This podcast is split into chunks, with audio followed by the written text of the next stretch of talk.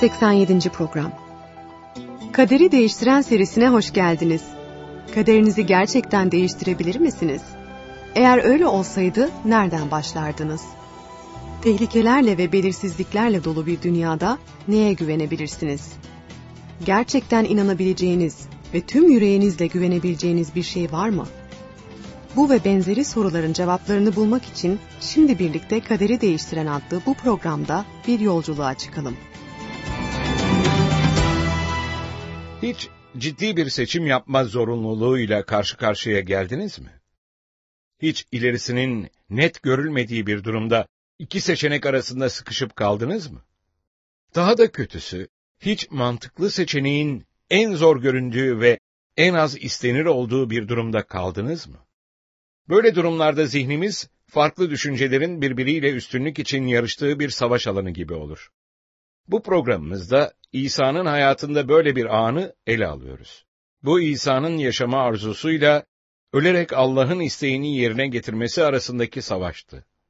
Yeryüzünde tasavvur edebileceğimiz en sağlam bağlardan bazıları, vatan sevgisi, aile sevgisi ve kendini koruma duygusudur. İsa benzersiz bir şekilde tüm bu büyük güçlerle aynı anda karşılaştı. Kazanacak mıydı? Onun savaşından biz ne öğrenebiliriz? Ayşe yaşadığı hayattan nefret ediyordu. Bütün gece çalıştıktan sonra bir otobüse bindi. Ona daha önce hiç binmemiş olmasına rağmen nereye gittiğini çok iyi biliyordu. Ve aklında bir planı vardı. Saat sabah 6.15'ti. Boğazın bir yanından diğer yanına doğru dışarı baktı. Hava soğuk ve yağmurluydu. Otobüsün buharlı camı görüşünü bulandırıyor ve ona yalnızca uyanabileceği bir rüya olmasını dilediği, kasvetli ve gri gerçekliği hatırlatıyordu.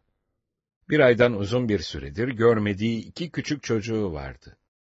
Bu bir anneye uygun bir hayat değildi. Kesinlikle çocukları için umduğu hayat da değildi.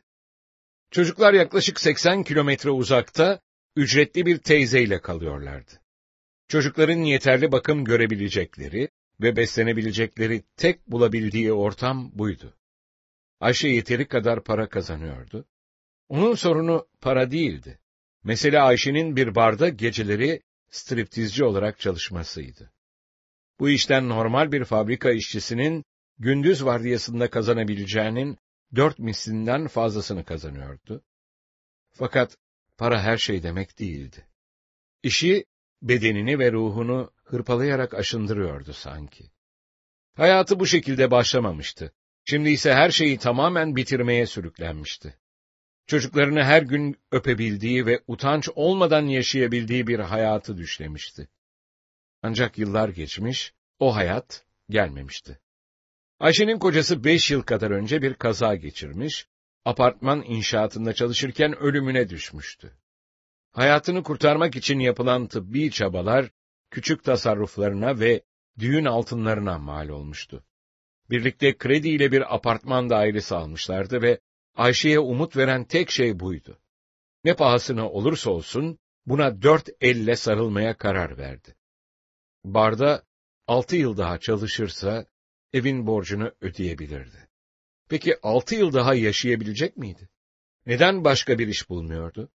Neden ev temizliğine gitmiyordu? Neden bir kafede çalışmıyordu? Yanıt basitti.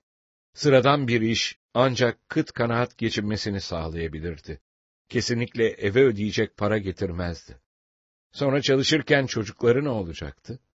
Kreşe gitseler, faturaları ödedikten sonra geçinecek parası bile kalmayacaktı. Belediye otobüsü durdu ve Ayşe indi. Yürürken kendi kendine konuşuyordu. Allah'ım, beni bu işten dolayı bağışla ve kendimi öldüreceğimden dolayı beni bağışla. Bunu yapmak zorundayım. Böyle utanç dolu bir hayatı daha fazla yaşamak istemiyordu. Erkekler onu sık sık baştan hoşuna gitmeyen şekillerde sıkıştırıyorlar ve dokunuyorlardı. Şimdi ise beş yıl kocasız geçirdikten sonra kendine aslında dokunmalarını arzu ederken buldu. Bu yüzden intihar etmek istiyordu. Dönüştüğü kadından iğreniyordu. Bu nedenle Allah'ın kendisini affedeceğini düşünüyordu. Dürüst bir dürtüyle ölecekti. Uykulu, ağlamaklı fakat kararlı bir şekilde köprüye doğru yürüdü. Bir köprü üzerinde iki yerin orta noktasında ölecek olması uygundu. Ne orada ne buradaydı. Canlılığı askıya alınmış bir halde yaşıyordu. Bu kocasının felaketiyle yarım kalan hayatına uygun bir simgeydi. Yalnızca yarım bir hayat yaşamış olan kocasına katılacaktı. Sabah trafiğinin telaşı başlamıştı. Planı kendini köprüden aşağıdan geçen bir kamyonun önüne atmak ve hayatına son vermekti. Aşağı bakarak geçen arabaları seyrederken, ölümle ilgili karanlık düşüncelerinin yerini, sevgili çocuklarının anıları aldı. Doğumlarını, göğsünde bıraktıkları hissi, anneye güvenlerini, ilk adımlarını ve sarılmalarını hatırladı. Geçen kamyonları seyretti ve uygun olanın önüne atlamaya hazırlandı. Ayaklarını sürüdü ve korkuluğu kavrayan elini gevşetti. Ölüm yalnızca bir adım ötedeydi. Atlamak için gözlerini kapattığı sırada üzerinden bir kararlılık dalgası geçti. Çocuklarımı yaşatmak için çalışmalıyım. Devam etmeliyim. İntiharının haberini alan çocuklarının resmi gözünün önünden şimşek çakar gibi geçti. Hayır diye bağırdı. Eve gelerek yere yattı. Yanaklarından bir gözyaşı seli süzülerek kulaklarına doldu. Sessizlik içinde yattı. Gözyaşları durmak bilmiyordu. İçi acıyordu. Oğullarının yumuşak yanaklarını ve küçücük parmaklarını neredeyse ellerinde hissediyordu. Onları son gördüğünden beri beş hafta geçmişti. Ey Allah'ım bana yardım et diye dua etti. Bana yardım et, ne yapmalıyım?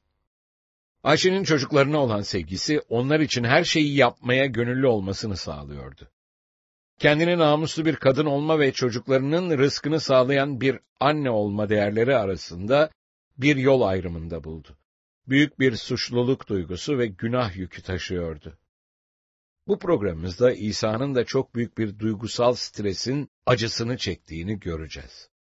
Öğrencilerine yaklaşık bir yıldan beri işkence göreceğini ve çarmıha asılacağını söylüyordu. Aralarından birinin kendisini ele vereceğini öngördü. Artık vakit gelmişti. Yahuda yemek yedikleri yukarı odadan ayrıldı ve başrahiplere gitti. Onları İsa'ya götürerek neredeyse üç yıldır izlediği efendiye bir kese gümüş para için ihanet edecekti. İsa, onlar kendisini bir suçlu gibi tutuklamaya gelene kadar, yalnızca birkaç saatinin kaldığını biliyordu. Yaklaşan tehlikeye dair önceden bilgisi olan İsa, duaya son derece ihtiyaç duyduğunu biliyordu. İsa en sevgili öğrencileriyle birlikte serin gece havasına çıktı ve yakınlardaki bir zeytinlikte bulunan gizli dua yerine doğru yürüdü. Olayı hem Matta hem de Luka anlatsa da her biri bize İsa'nın deneyimine dair daha fazla anlayış sağlayan benzersiz ayrıntıları belirtiyor. Matta 26. bölüm 30'dan 39'a kadar olan ayetleri okuyarak başlayalım. İlahi söyledikten sonra dışarı çıkıp Zeytin Dağı'na doğru gittiler. Bu arada İsa öğrencilerine bu gece hepiniz benden ötürü sendeleyip düşeceksiniz dedi. Çünkü şöyle yazılmıştır.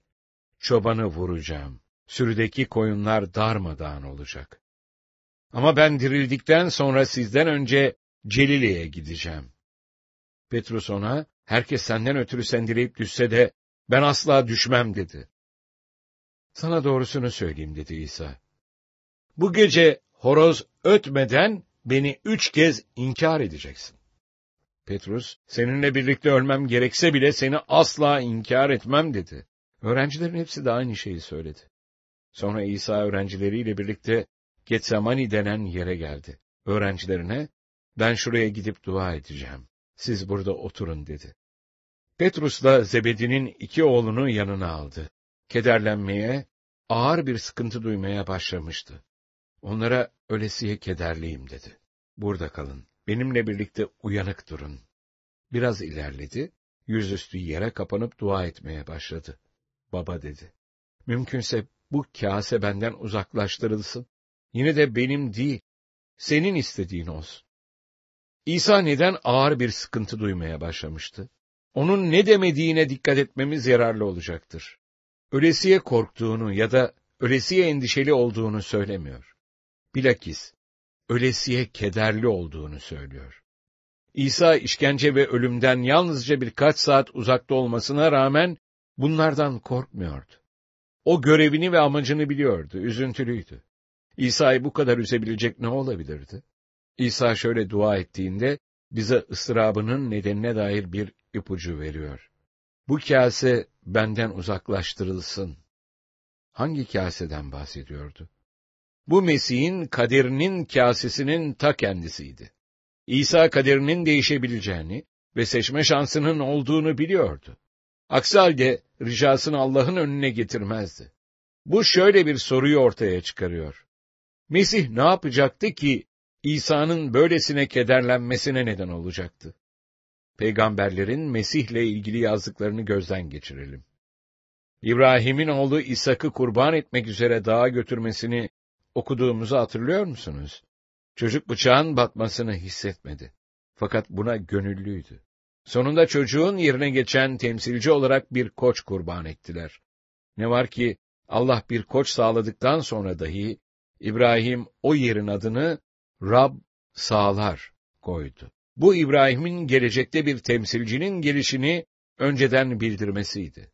Allah İbrahim'e tüm dünyanın onun soyunda bereketleneceğini vaat etti. İbrahim'in oğlunun kurban edilmesi yalnızca bir itaat sınavı değil, Mesih'in görevine işaret eden canlandırılmış bir peygamberlik sözüydü. İsa'dan yaklaşık 700 yıl önce Yeşaya peygamber Mesih'in başına ne geleceğini açıkladı. Sözlerini Yeşaya 53. bölüm 7. ayette okuyalım. O baskı görüp eziyet çektiyse de ağzını açmadı. Kesime götürülen kuzu gibi, kırkıcıların önünde sessizce duran koyun gibi açmadı ağzını. Bundan yaklaşık yüz yıl sonra da Daniel peygamber Mesih hakkında ek bilgi verdi. Onun yazdıklarını Daniel 9. bölüm 26. ayette okuyalım. Mes olunan kesilip atılacak ve bir şeyi olmayacak. İbrahim ile İsa arasında 2000 yıla uzanan bir zaman köprüsü var. O zaman aralığında gelecek olan Mesih'in simgeleri olarak gerçekten milyonlarca koyun imanla kurban edildi. 2000 yıl sonra İbrahim'in vaat edilen soyunun görevini yerine getirmesinin ve tüm dünyayı bereketlemesinin zamanı nihayet geldi. Tıpkı koçun İbrahim'in oğlu yerine temsilci olduğu gibi, vaat edilen Mesih, yani İsa, temsilci bir kurban olacaktı. Vaftizci Yahya'nın İsa hakkında söylediğini hatırlıyor musunuz? Yahya, Şeria ırmağında tövbe eden günahkarları vaftiz ederken, İsa'nın ırmağın kıyısına doğru geldiğini gördü. Hemen İsa'yı işaret ederek halka seslendi. İşte dünyanın günahını ortadan kaldıran Tanrı kuzusu. İsa derinden kederliydi çünkü kurbanlık kuzu olma kaderi gerçekleşmek üzereydi. Fakat onu kederlendiren şeyin ölüm korkusu olmadığını unutmayalım. Onu kederlendiren başka bir şey vardı. İsa'nın zamanındaki kuzu kurbanlığının amacı günümüzde kestiğimiz bayram kurbanlarından ya da adak kurbanlarından farklıdır. Bizim gibi onlar da her zaman lekesiz ve kusursuz, mükemmel bir kuzu seçerlerdi. Muhakkak ki İsa günahsız bir insan olarak, günahlı ve bu görev için yetersiz olan diğer peygamberlerin aksine bu simgeye uygundu. Ne var ki günümüzün kurbanlarıyla kutsal kitap zamanlarının kurbanları arasında bilhassa hayvan kesilmeden önce olanlar bakımından önemli bir fark bulunuyor. Kutsal kitabın kurban modeli, kurbanı sunan kişinin ellerini kuzunun başına koymasını ve günahlarını itiraf etmesini gerektirir. Bu itiraf yoluyla günahın aktarılmasıydı. Kuzu simgesel olarak günahkarın günahının cezası olan ölümü ödüyordu. O gece İsa Allah'ın kuzusu rolünün doruk noktasına yaklaşırken günahlar onun üzerine yükleniyordu. Kimin günahları? Yuhanna 1. bölüm 29. ayette vaftizci Yahya'nın söylediğini hatırlıyor musunuz? İşte dünyanın günahını ortadan kaldıran Tanrı kuzusu. İsa tüm dünyanın günahını kendi üzerine alıyordu. Yani bizimki dahil olmak üzere her insanın günahını. Melek Cebrail de İsa'nın tüm dünyayı kurtaracağını söylemişti. Onun amacı buydu. İsa'nın doğumundan önce şöyle dedi. Adını İsa koyacaksın çünkü halkını günahlarından o kurtaracak. Şimdi yüzlerce yıl sonra tüm peygamberlerin söz ettiği ve beklediği an. Getsemani adlı zeytinlikte başlamak üzereydi. İsa'nın neden son derece büyük ıstırap içinde olduğunu anlamaya başladınız mı? O Allah'ın kuzusuydu ve tüm dünyanın günahları ona aktarılıyordu. Onu kederlendiren ölüm korkusu değil, günahkar bir dünyanın yararına görevini kabul eden kutsal bir adamın muazzam üzüntüsüydü. Hatta insanlığın günahını üzerine alması İsa'yı Allah'tan ayıracak ve Baba Allah'ın kutsal yüzünü İsa'dan çevirmesini gerektirecekti. Bu üzücü olmalıydı. Bundan sonra ne olduğunu görmek için Matta 26. bölüm 42'den 45'e kadar olan ayetlere bakalım. İsa ikinci kez uzaklaşıp dua etti. Baba dedi, eğer ben içmeden bu kasenin uzaklaştırılması mümkün değilse, senin istediğin olsun. Geri geldiğinde öğrencilerini yine uyumuş buldu. Onların göz kapaklarına ağırlık çökmüştü. Onları bırakıp tekrar uzaklaştı. Yine aynı sözlerle üçüncü kez dua etti. Sonra öğrencilerin yanına dönerek, hala uyuyor, dinleniyor musunuz dedi. İşte saat yaklaştı. İnsanoğlu günahkarların eline veriliyor. İsa'nın duasının merkezindeki bu kasenin sertliğini anlamamıza yardımcı olması için, Yeni Antlaşmanın vahiy kitapçığından kötülerin son gündeki yargılanmasını tasvir eden bir ayeti okuyalım. Vahiy 14. bölüm 10. ayet. Bir kimse Tanrı gazabının kasesinde saf olarak hazırlanmış Tanrı öfkesinin şarabından içecektir. Böylelerine kutsal meleklerin ve kuzunun önünde ateş ve kükürtle işkence edilecek. İsa'nın ıstırap içinde olmasına şaşmamalı. O, kötülerin cezasından içecekti. İsa tüm dünyanın günahlarını ve bunların hükmünü kendi üzerine alıyordu. Tıpkı İbrahim'in oğlunun yerine koçun kurban edildiği gibi. Şimdi İsa kurban olarak ölecek ve bizim işlediğimiz günahların cezasını ödeyecekti. Yaşaya peygamber bu gerçeği kitabın 53. bölümü 10. ve 11. ayetlerinde ilan ediyor. Ne var ki Rab onun ezilmesini uygun gördü. Acı çekmesini istedi. Canını suç sunusu olarak sunarsa, canını feda ettiği için gördükleriyle hoşnut olacak. Rabbin doğru kulu, kendisini kabul eden birçoklarını aklayacak. Çünkü onların suçlarını o üstlendi. Mesih'in ezilmesi ve acı çekmesi Rabbi nasıl hoşnut edebilirdi? Çünkü Allah günaha son vermek, böylece kendisinin belirlemiş olduğu koşula iman edenlerin kurtuluşunu sağlamak istiyordu. İsa'nın ölümüyle insanlığın günahının cezasını ödemesi onun isteğiydi. Böylece Allah'ın yasasının doğruluk gereklerini yerine getirecekti. Sevgili dinleyiciler, Allah'ın lekesiz kuzusu kendini suçluların yerinde dünyayı kurtarmak için gönüllü olarak kabul ettiği yerde bulduğunda kendini nasıl hissetmiştir? Onun mükemmel mizacı kötülükle bu kadar iç içe olunca ne kadar da sarsılmıştır. Günahın aktarımı başlamıştı. İsa bunun zehrini hissetti ve ıstırap içinde kaldı. Allah'a yalvardı. Başka bir yolu varsa öyle olsun. Ancak yine de Allah'ın isteğine boyun eğdi. Allah'ın gazabının kasesi taşmak üzereydi. Ertesi gün olan olaylar, yaşayanın şu sözlerini yerine getirdi. Yine de Rab, hepimizin cezasını ona yükledi. Şimdi İsa günahların taşıyıcısı, bizim maruz kalmamız gereken gazabı taşıması, ilahi adalet tarafından kabul edilen temsilci olarak duruyordu. O saatte gök ona günahkarın yerinde duruyor gibi bakıyor ve günahlı insanlığın görmeyi tamamen hak ettiği muameleyle davranıyordu. Şimdi aynı olayın tasvirini Luka 22. bölüm 39'dan 44'e kadar olan ayetlerde görelim. İsa dışarı çıktı. Her zamanki gibi Zeytin Dağı'na gitti. Öğrenciler de onun ardından gittiler. Oraya varınca İsa onlara, dua edin ki ayartılmayasınız dedi. Onlardan bir taş atımı kadar uzaklaştı ve diz çökerek şöyle dua etti. Baba, senin isteğine uygunsa bu kaseyi benden uzaklaştır. Yine de benim değil, senin istediğin olsun. Gökten bir melek İsa'ya görünerek onu güçlendirdi. Derin bir acı içinde olan İsa daha hararetle dua etti. Teri toprağa düşen kan damlalarını andırıyordu. İsa kendisini neşelendirecek olan hayatın normal konforlarına sahip değildi. Gece soğuktu. En iyi dostları uyuyorlardı fakat merhametli Allah'ımız İsa'nın ihtiyacını gördü ve onu güçlendirmek üzere bir melek gönderdi. Melek onu dövüş ringinden çekip çıkarmadı ancak ona yalnızca cesaret verdi. Bu Allah'la şeytan arasındaki büyük savaşta cephe attıydı. Allah yalnızca bir Mesih atamıştı. Bakireden doğan İbrahim'in soyu.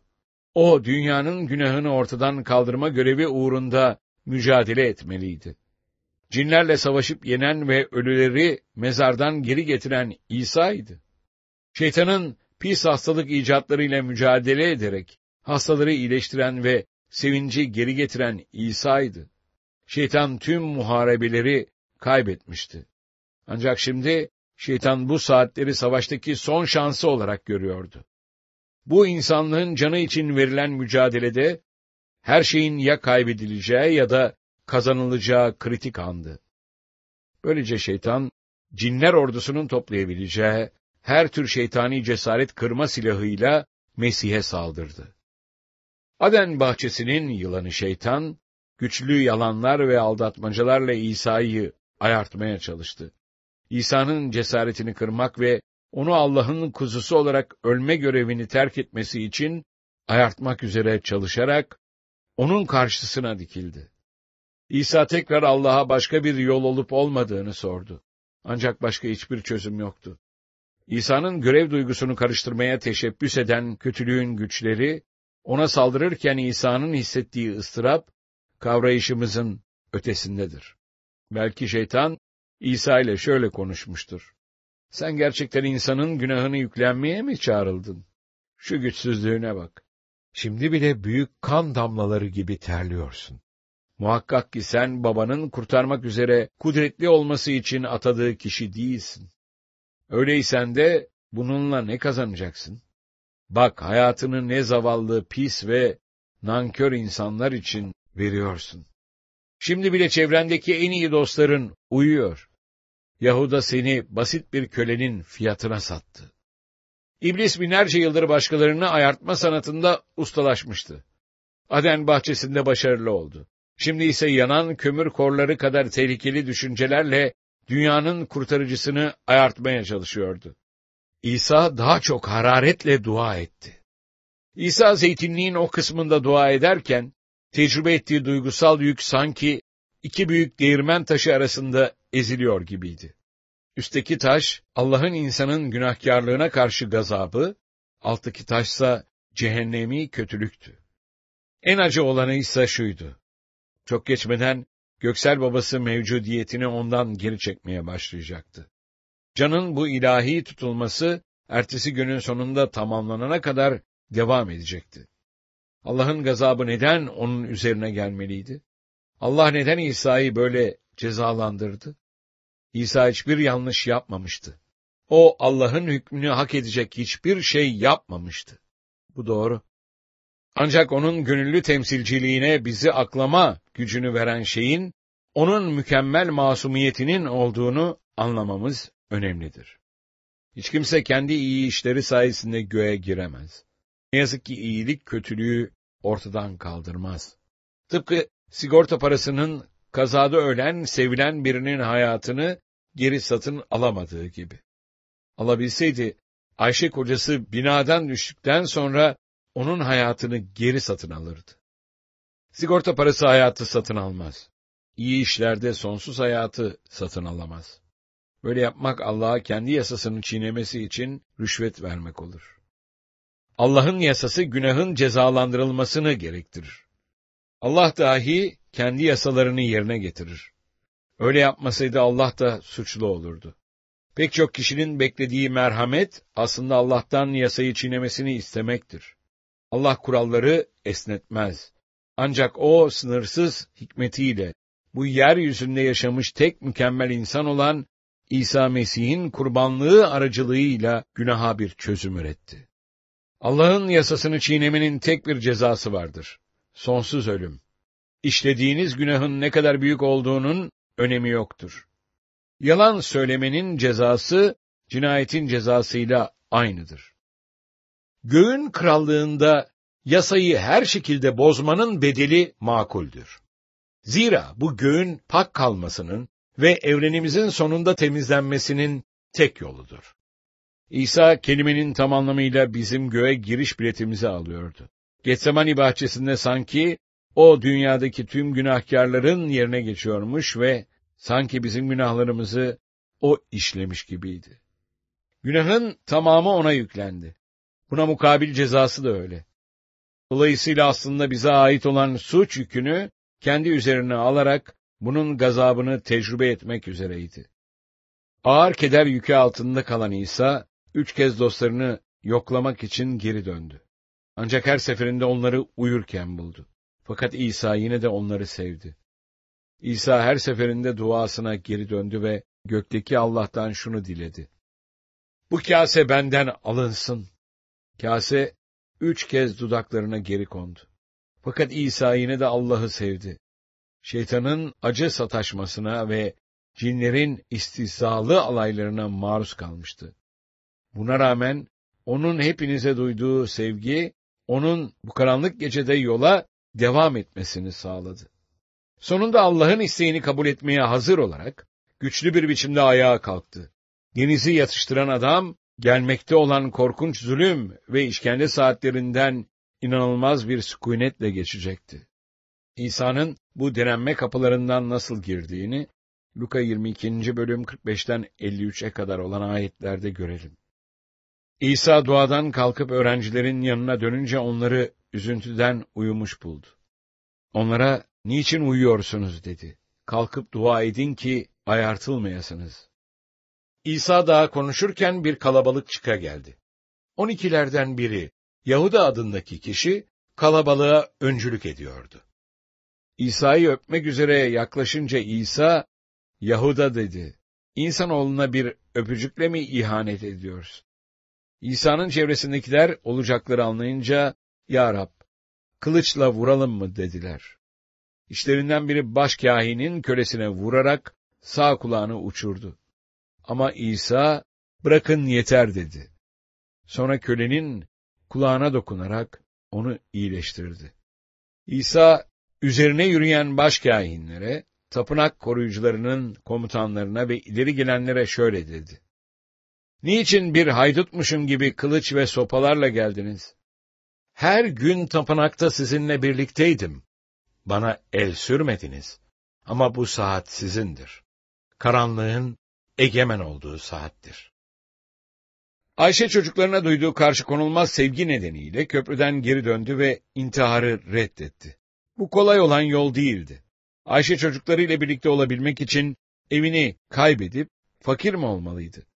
Yoksa evini elinde tutarak nefret ettiği bir hayatı yaşamalı ve çocuklarından ayrı mı olmalıydı? Önündeki seçeneklerle boğuştu. Evini elinde tutarak çocuklarıyla birlikte olamayacağını biliyordu. Saatlerce ağladıktan sonra zihninde bir karara vardı. Evini satmaya çalışacaktı. Çocuklarını geri alacak ve onları kendisi büyütecekti. Yaşam maliyeti daha düşük olan Erzurum'a taşınacaktı. Gerekirse şimdiki maaşının yalnızca küçük bir kısmına çalışacaktı. Ayşe'yi ileride daha da zor zamanlar bekliyordu. Fakat o doğru olanı yapmıştı. Namuslu bir kadın olacaktı. Bunalımın kendisini fırlatıp attığı yerden kalktı ve birazcık uyuyabilmek için yatağına yattı. Uyku mu? Evet bu düşünce onu şaşırttı. Yüzüne pırıltılı bir gülümseme yayıldı. Huzuru olduğunun farkına vardı. Uykuyu bile düşünebiliyordu. Çocuklarının duvardaki resimlerine özlemle baktı. Nasılsınız çocuklarım diye fısıldadı. Yakında sizinle birlikte olacağım. Beraber yaşayacağız. Siz benim olacaksınız, ben de sizin. Sizi sonsuza dek seveceğim. İsa Allah'tan tamamen ayrılışın ıstırabından kaçmak istedi. O ayrıca dünyayı kurtararak gökteki Allah'ı hoşnut etmek de istedi. Her ikisini birden yapamazdı. Ayşe'nin çocuklarıyla birlikte olabilmek için evini ve dolgun bir maaşı kaybetmeye katlanmayı seçtiği gibi, İsa da bizi kurtarmak için dünyanın günahlarını yüklenmeyi seçti. O bahçeye Allah'tan ayrılık düşüncesinin verdiği stresle girdi. Fakat bahçeden sakin bir güçle çıktı. Bizim tahayyül bile edemeyeceğimiz bir seviyede zihinsel ve duygusal mücadele vermişti.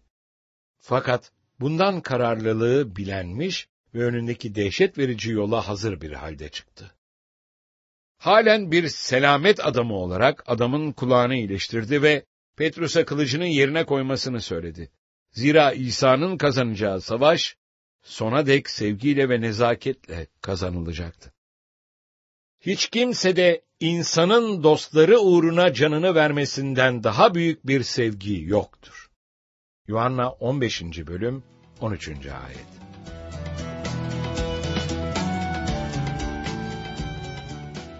Tartışma soruları 1. Doğru olanı yapmak sıkıntıya neden olacağı zaman, buna göğüs germe gücünü nasıl bulabiliriz? İsa nasıl güç buldu? 2. Kuzu kurbanı günahların bağışlanmasıyla nasıl ilgiliydi? 3. İsa'nın içeceği kase neydi? Bunu içmeye onu iten neydi? 4. Bu programda nasıl bir umut buluyorsunuz? Sevgili dinleyiciler, bu programda İsa'nın bütün insanları kurtarmak için tüm dünyanın günahlarını üzerine almayı seçtiğini öğrendik. Bir sonraki programa da katılacağınızı umuyoruz. O programda Allah'ın yapabileceklerimizi önceden kendi kader kitabına yazıp bizim kötülük yapmamızı sağlamadığını öğreneceğiz. Ayrıca bize hayatlarımızda yaptığımız kötülüklerden dönmemiz ve tövbe etmemiz için bir fırsat verdiğini göreceğiz.